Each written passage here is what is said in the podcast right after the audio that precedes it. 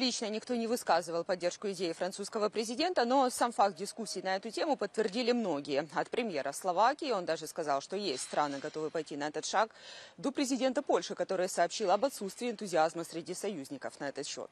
Отсутствие консенсуса касательно отправки войск, о чем, собственно, сказал и сам Макрон, затем одна за другой подтверждали другие страны, от США до Британии, Германии, а также союзы, включая Евросоюз и НАТО.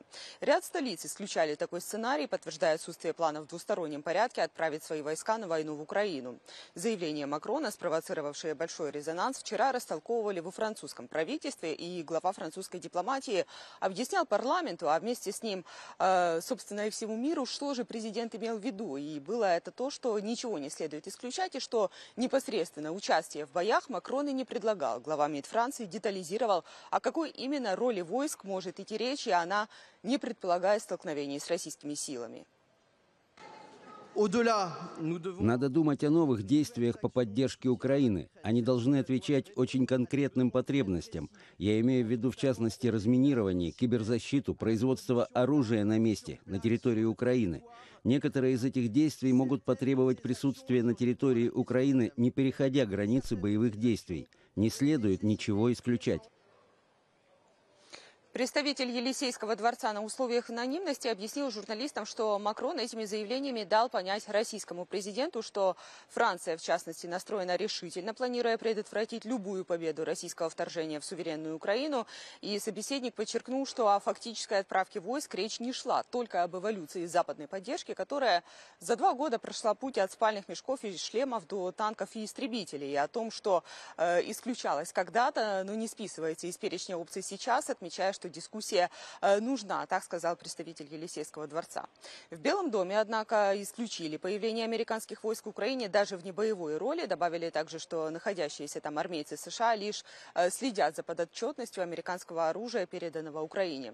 Топ-генерал Нидерландов отметил, что есть и другие способы помочь, например, отправить больше оружия в Украину, кроме как э, думать о солдатах в форме НАТО на украинской земле, и считает также, что этому не пришло время, но в случае чего вокруг подобного сценария мол, следует сплотиться коалицией, не нескольким странам.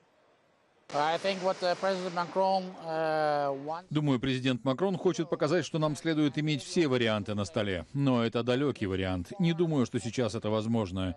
Но думаю, он хочет добиться того, что мы собираемся обдумать другие варианты, отличные от тех, к которым прибегаем сейчас, доставляя материалы и боеприпасы и обеспечивая обучение украинцам. Это далекий вариант, и не думаю, что страны НАТО еще очень хотят это делать. Но мы никогда не знаем, что случится со временем. Командующий британской армией отмечает, что затруднительное положение для украинских сил может растянуться на следующие несколько месяцев на фоне нехватки боеприпасов и других запасов.